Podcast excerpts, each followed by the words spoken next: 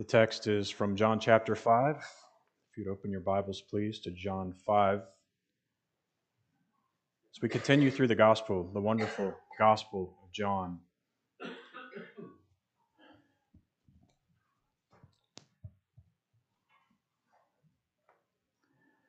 Every week it might seem that we have kind of a, the same message, which is to display Christ before your eyes. And that's because that's the theme of the Gospel of John, is to display Jesus Christ before your eyes.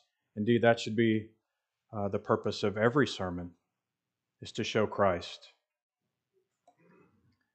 John is committed to the theme that Jesus, the man, is truly God. So I want you to remember that he had flesh and blood when he was incarnate on earth. He came to earth as a real man, flesh and blood. He looked like a man, he acted like a man. He was 100% man, but he was also 100% God. He was one with the Father and always has been. The very first verse of the Gospel of John says, In the beginning was the Word, and the Word was with God, and the Word was God. That's the theme of the book. Jesus was the Messiah, Jesus was God. And now in chapter 5, it seems that Jesus is responding to accusations as if he's in a court of law. The language he uses is the language of a courtroom. This is an important part of the gospel. It's, it's John showing that Jesus didn't just come claiming to be God, he was God, and he had evidence that supported that claim, and he had witnesses as well. He had been con- confronted by these Pharisees who had charged him with a high crime, a blasphemy, charging him with claiming to be equal with God. But he didn't defend himself against that claim, he embraced that claim. And that's what we're seeing in John chapter 5 in this wonderful part of the text. You might wonder why he's using the courtroom language, and really it's for our benefit. And he says it was for the benefit of the Pharisees that they might believe. Courts and finding truth, this was an important part of the nation of Israel. So important that if you remember, one of the Ten Commandments specifically addressed giving false testimony. So important was finding the truth to the nation of Israel. And for that reason, Jesus is answering the charges placed against him as if he were in a court of law. He's been accused of claiming to be equal with God, and he defends it. He says, Yes. First, in verses 19 through 30, he proved his equality with God. He said, I am equal with the Father. The same in substance, equal in power and glory. But now he's transitioning this legal argument to the calling forward of witnesses in defense of his identity and divinity in verses 30 through 47.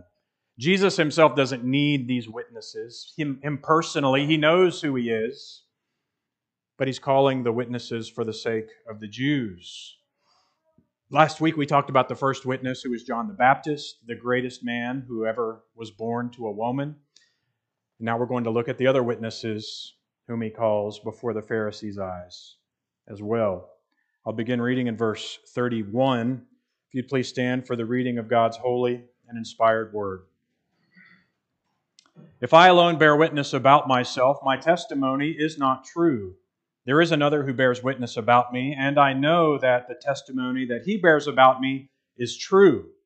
You sent John and sent to John, and he has borne witness to the truth. Not that the testimony I receive is from man, but I say these things so that you may be saved. He was a burning and shining lamp, and you are willing to rejoice for a while in his light.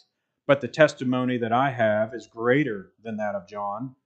For the works that the Father has given me to accomplish, the very works that I am doing, bear witness about me that the Father has sent me.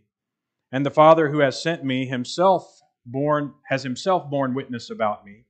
His voice you have never heard, his form you have never seen and you do not have his word abiding in you, for you do not believe in the one whom he has sent. You search the scriptures because you think that in them you have eternal life. And it is they that bear witness about me, yet you refuse to come to me that you may have life. Amen. Please be seated. The grass withers and the flower fades, but the word of our God will stand forever. Let us pray. Almighty and most holy God, we thank you for revealing yourself to us in your word. And yet we know that we cannot even understand a portion of it apart from your Spirit. Yes, we can read the words and maybe understand the meaning of the words, but we cannot understand it fully in our hearts unless you open our eyes and soften our hearts and unstop our ears. Please do that work this morning. Be glorified in the preaching of your word. May you speak to your people this morning, we pray in Jesus' name. Amen.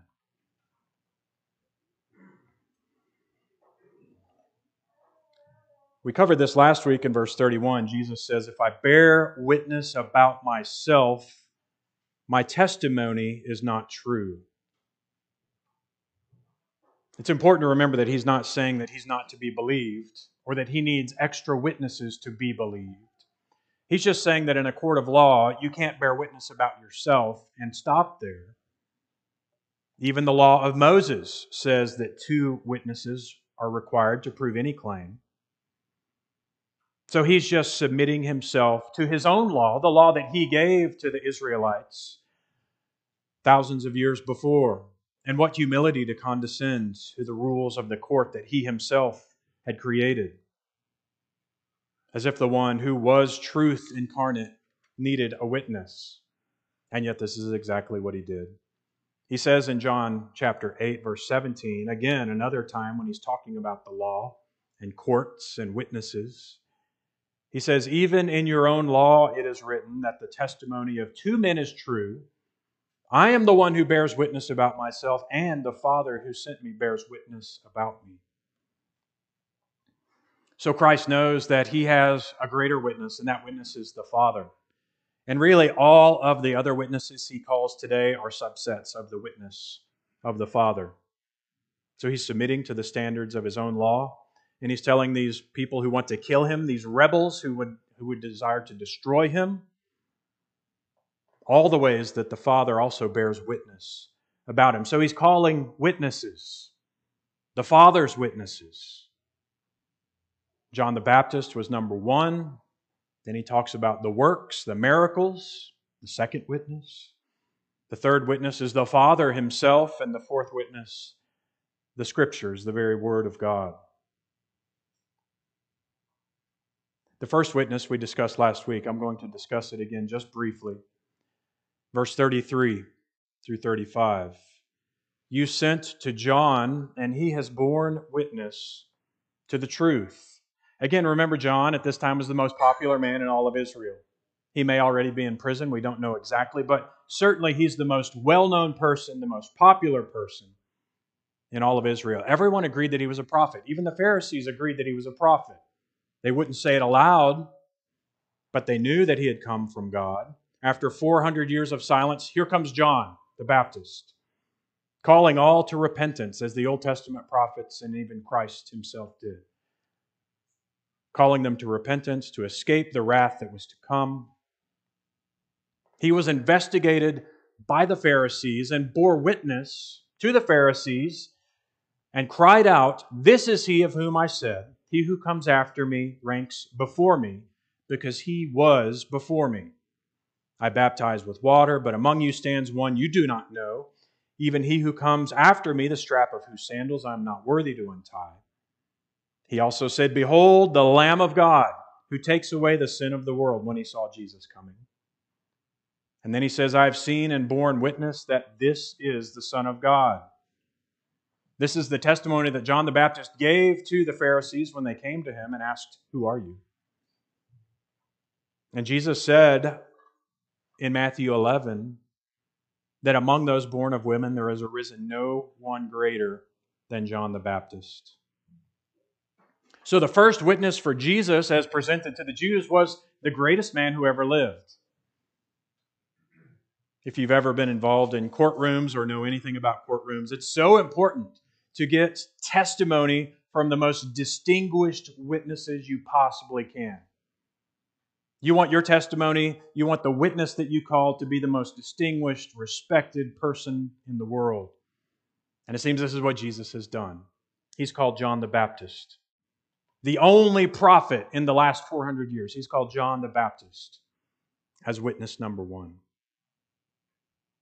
But it gets even more, more significant in witness number two. In verse 36, he says, But the testimony that I have is greater than that of John.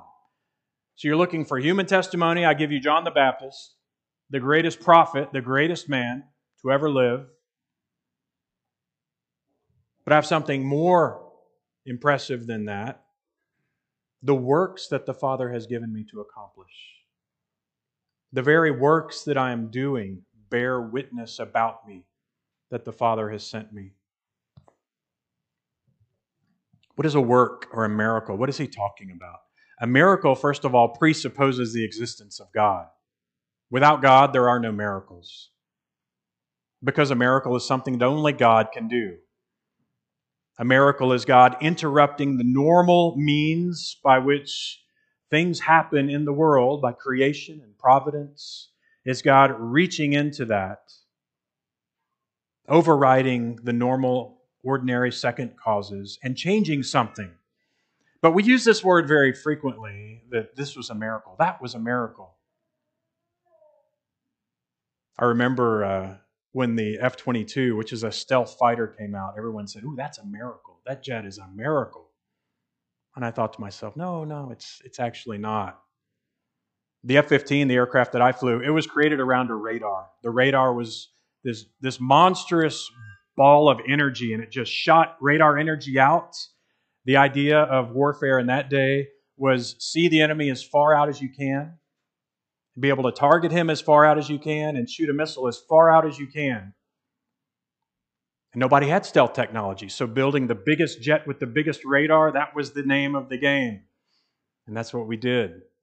The F 15 was just a, a pilot sitting on top of two big motors and a radar and a lot of missiles. Well, then something happened. This, this F 22 came along. And all of a sudden, the, the rules had changed. It, it was a miracle. Our radar, which was supposed to see anything that was in the air, could not see this aircraft. It was a miracle, they said. It felt like a miracle, too, because our jet could see everything, but not that. The reality was, it wasn't a miracle, it was just good old fashioned science. Radar energy has to be reflected, it has to be brought back into the jet and processed. And if the radar energy doesn't come back, you don't see what's there. It was just science. It actually wasn't a miracle. Much of what we call miracles today is like that the glory of a rainbow. It's actually not a miracle. It's beautiful to see. God has created rainbows, but there are scientific reasons why rainbows exist the birth of a baby, the rescue of someone who's in danger, on and on and on. We call many things miracles that really are just part of the natural order. They might be wonderful. Yes, they're wonderful. They might be amazing. Yes, they're true. But do they actually defy the natural laws of science? No, they're, just what happens. But Jesus came and actually did things that defied the laws of nature. Jesus came and did miracles. Well, we read in the New Testament that Jesus was actually part of creation. He created the whole world out of nothing in the space of six days by the power of his spoken word. That's a miracle. Walking on water, none of us will ever do that. That's a miracle. Healing disease with a touch. Raising a man who had been dead for three days back to life. Those are miracles. Those are things that only Jesus did. He did more of them, and he did the most significant miracles that anyone has ever seen. And Jesus says, These works are greater than John. They're the great, a greater testimony to my mission and to my identity. And let's make sure we understand what he's arguing. He doesn't say, These miracles prove that I'm God. That's not what he's saying although they probably do. But what he says is they bear witness about me. that the Father has sent me. They bear witness. Even Nicodemus in John 3 said, Nobody can do the signs you do unless God is with you. So they bear witness that Jesus was sent by the Father. And this testimony is greater than John. John bore witness about him in a powerful way,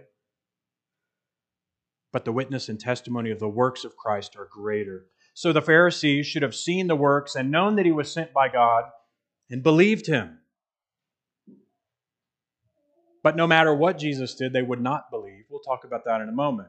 Remember, they knew that he had raised Lazarus from the dead. This comes later. He raised a man from the dead. They all knew it was true.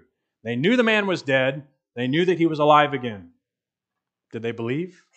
No. They doubled down on their desire to kill him.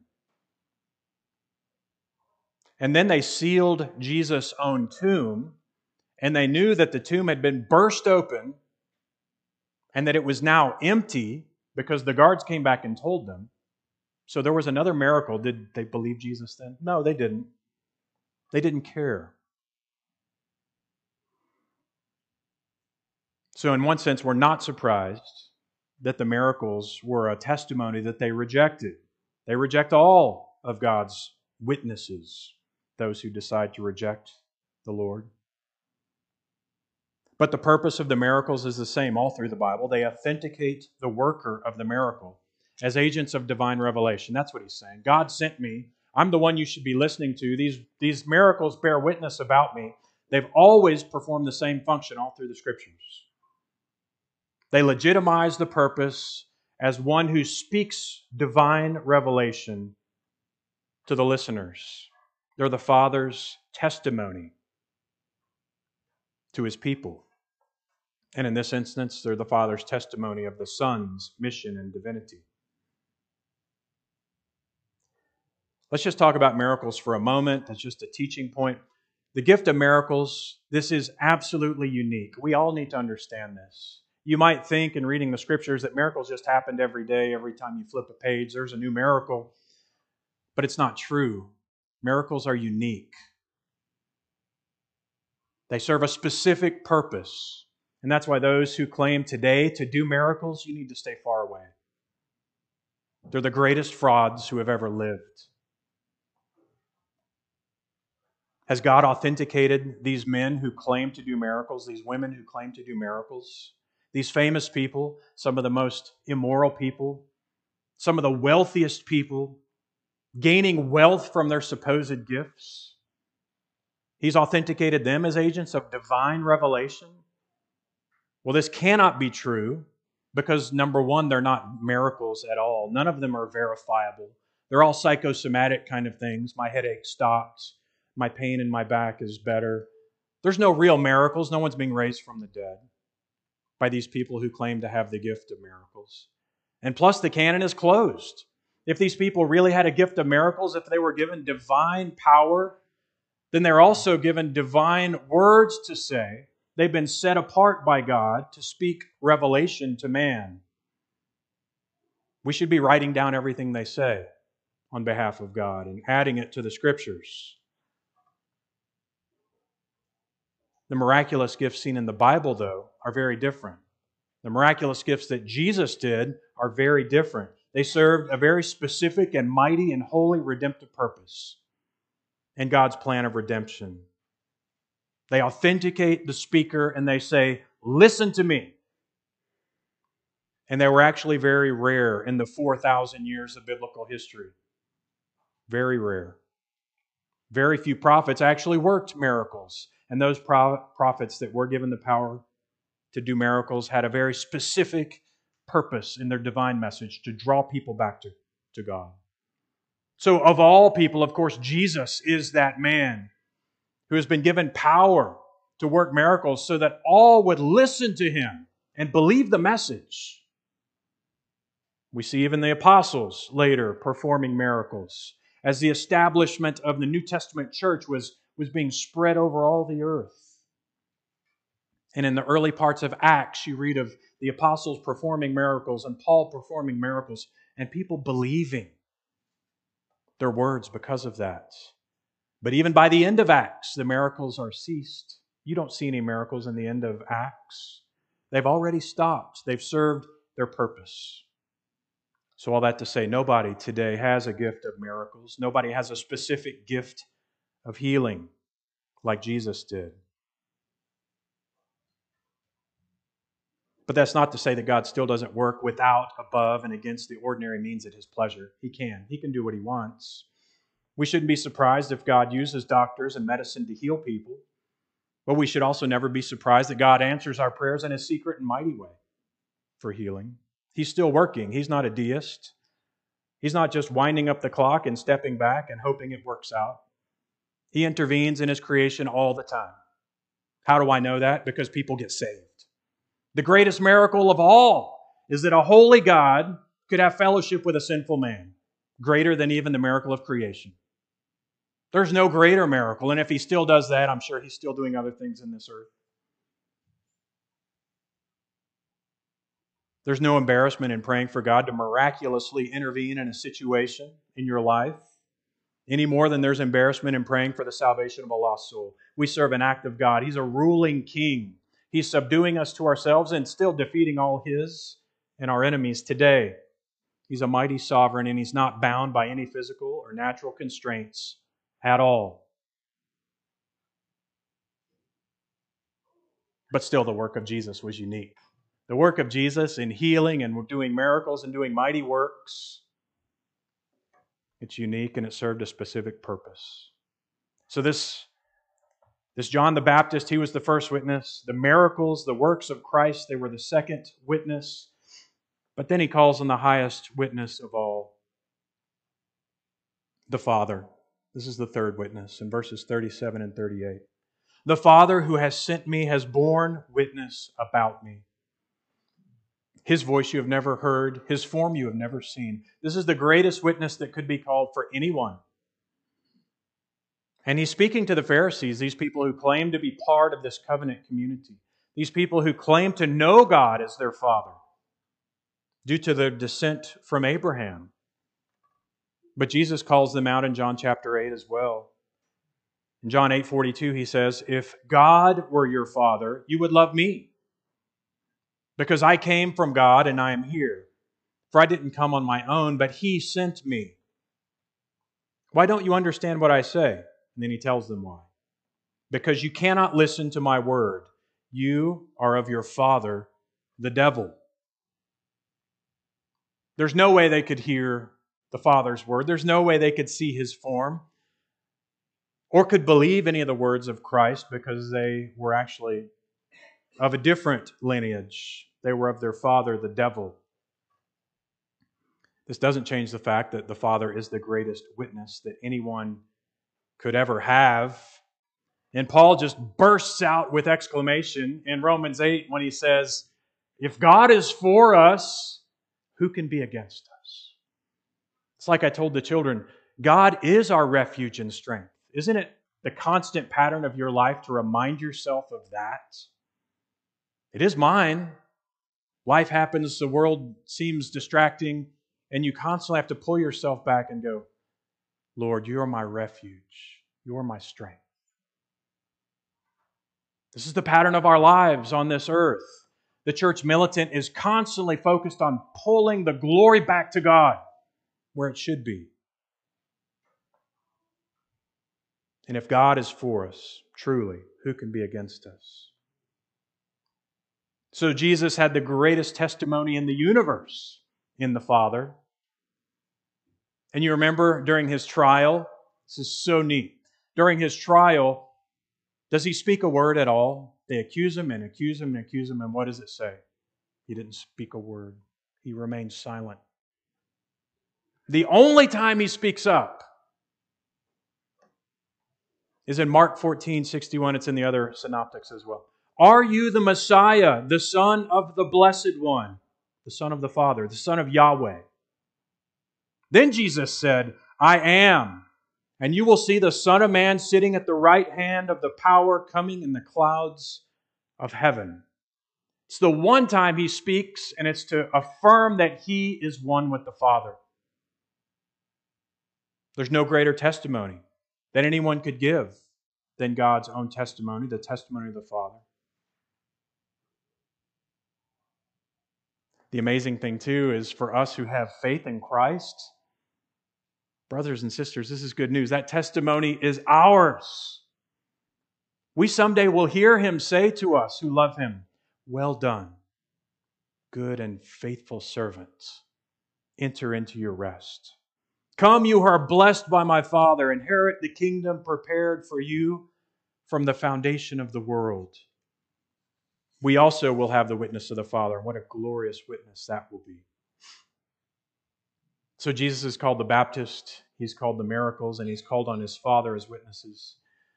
But the final witness was probably to the Pharisees the most damning of all the witnesses that he calls. It was the slam dunk of the witnesses. They didn't know the Father. They, they discounted John the Baptist. They refused to see the works, but they did claim to know the Scriptures. It's the Scriptures, the Word of God. In verse 38, he says, You do not have this Word abiding in you, for you do not believe the one whom He has sent. Notice that for, that preposition, for you do not believe in the one whom He has sent. So I know you don't have the Word abiding in you because if you did, you would believe the one whom he has sent. But for is really important. That preposition points back and it says you don't. You don't have the word for you don't believe the one whom he has sent. That's me. Jesus is saying, You would believe me if you had his word abiding in you. This was the biggest failure, probably, of all the failures that the Pharisees could be accused of because they claimed to love God's word. And yet they failed to see their own Messiah. He was their Messiah. He was sent for the Jews first.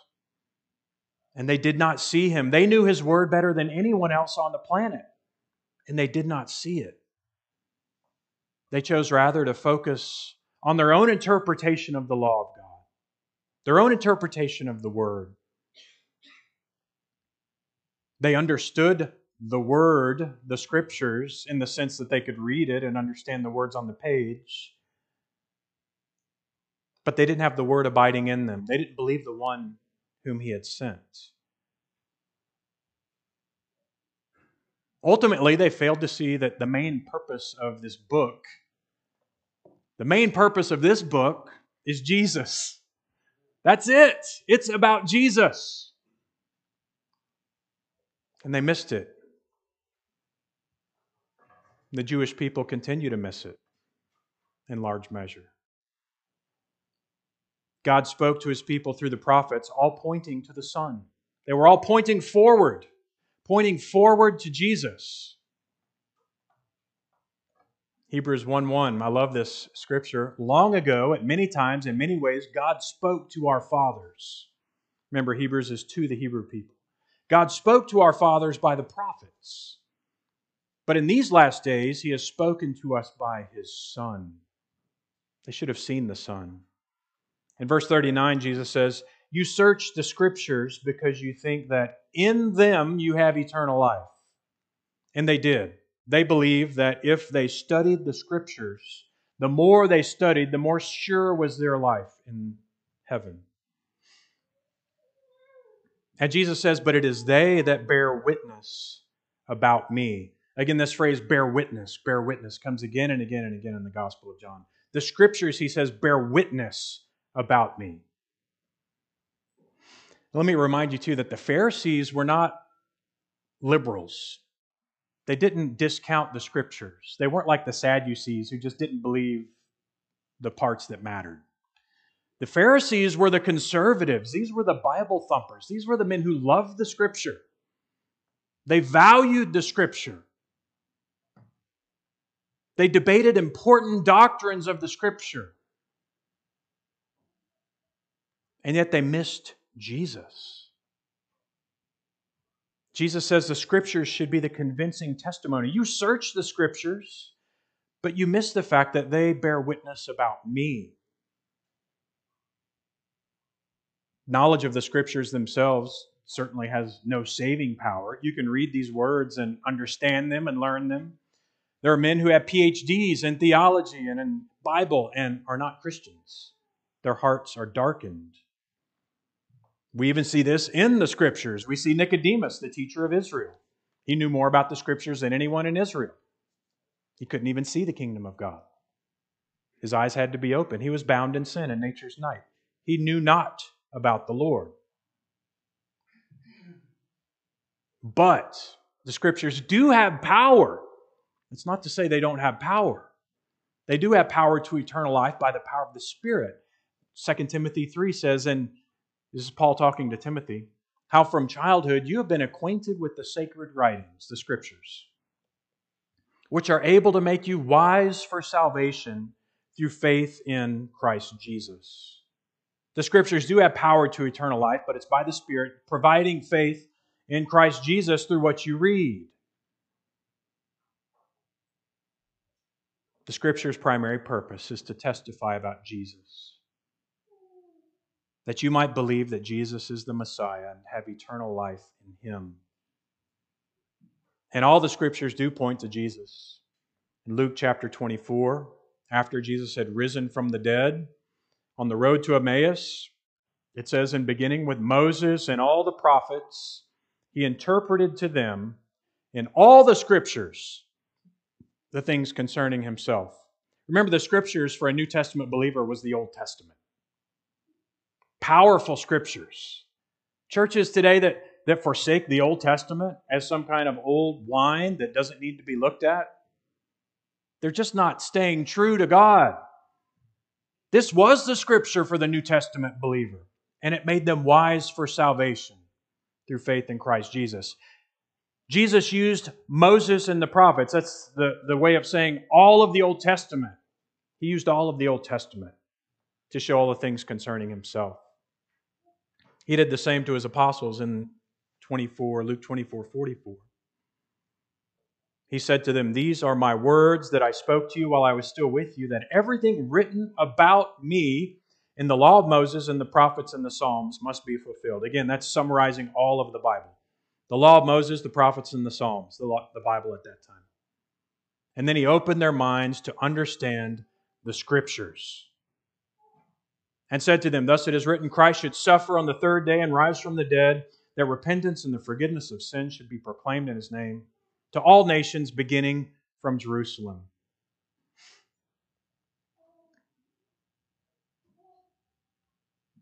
We also read interesting things. And Hebrews 11, for instance, shows us that the people of God in the Old Testament actually believed the scriptures as well. They believed Christ, although they didn't know Christ the way we do.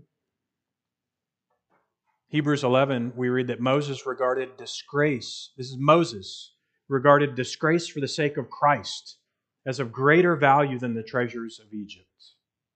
Moses knew God and wrote of Jesus. That's why later Jesus tells them if they believed Moses, they would believe him. You see, all the Bible points to Jesus, especially the Old Testament, it points to Christ. And all that he did on the earth was God's plan. And much of it was seen in the Scriptures, that the Scriptures might be fulfilled. Isn't it interesting, too, when Paul summarizes the gospel to the Gentile uh, Corinthian church? How does he summarize the gospel to this Gentile Corinthian church? He goes to the Old Testament. He talks about the scriptures. Here's what he says For I delivered to you as of first importance what I also received that Christ died for our sins according to the scriptures, that he was buried and raised on the third day in accordance with the scriptures. It's the scriptures, it's the Old Testament and the New Testament. They all bear witness to Christ. The Pharisees missed it. Six times in John's Gospel, he points in places where the Old Testament bears witness about Jesus. The Synoptic Gospels do the same. He came to fulfill all things. When you read those fulfill all things kinds of phrases in the, in the Gospels, it's talking about Scripture that he's fulfilling, that all things might be complete. As a point of application, I would remind you that we need to learn the same lesson that he's teaching the Pharisees here as well. That our knowledge of Reformed doctrine or the study of our scriptures in themselves mean nothing apart from the Spirit. They must push us to a knowledge of God as revealed in His Son by the Holy Spirit. Otherwise, you're just like Nicodemus. You know a lot of stuff, but you don't know God. You have full knowledge of the Scripture, maybe, but without life. You're blind. Indeed, in all of Scripture, you can find Christ in some way, revealed or prophesied. When your eyes are open, you begin seeing it over and over again. But the Pharisees were not reading their Scriptures properly. They didn't see Jesus. We should see Jesus in the Scriptures. That's why when you wake up in the morning and you open your Bible, you should be so excited. There's something in the Scripture you're about to read that will show you Christ. I don't care where it is. The Bible is the revelation of God concerning his Son, who's our Redeemer. The grace of the Old Testament was a grace looking forward to their Messiah. Our confession says that these promises and prophecies in the Old Testament, these sacrifices and circumcision, the Passover, Passover lamb, and all the other types and ordinances delivered to the people of the Jews, all pointed to the future incarnate Christ. And at that time, that was sufficient for the operation of the Spirit to instruct the elect in the knowledge of their Messiah, who was promised and to come.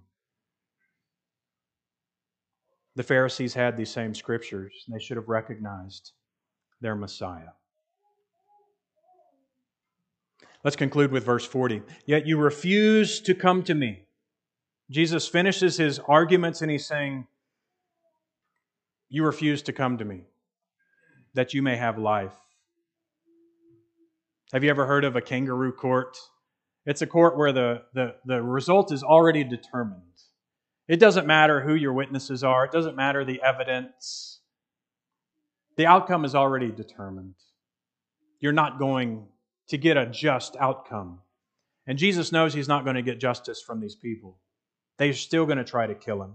No matter how much evidence he gives them, they refuse to come to him and have life. They refused to believe. Was it because the argument wasn't good enough? No, this was the most clear cut argument. The evidence was perfect, the witnesses were perfect. There couldn't be a better defense for Jesus' divinity. They refused to believe. Well, was it a lack of convincing? Was it a lack of knowledge? Romans 1 tells us the wrath of God is being revealed from heaven against all godlessness and wickedness of people who suppress the truth by their wickedness. Since what may be known about God is plain to them, because God has made it plain to them. Since the creation of the world, God's invisible qualities, his eternal power and divine nature, have been clearly seen, being understood from what has been made, so that people are without excuse.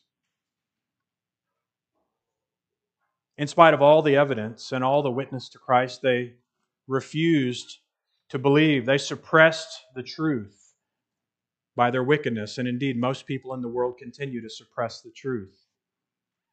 No amount of evidence could convince these Pharisees to believe.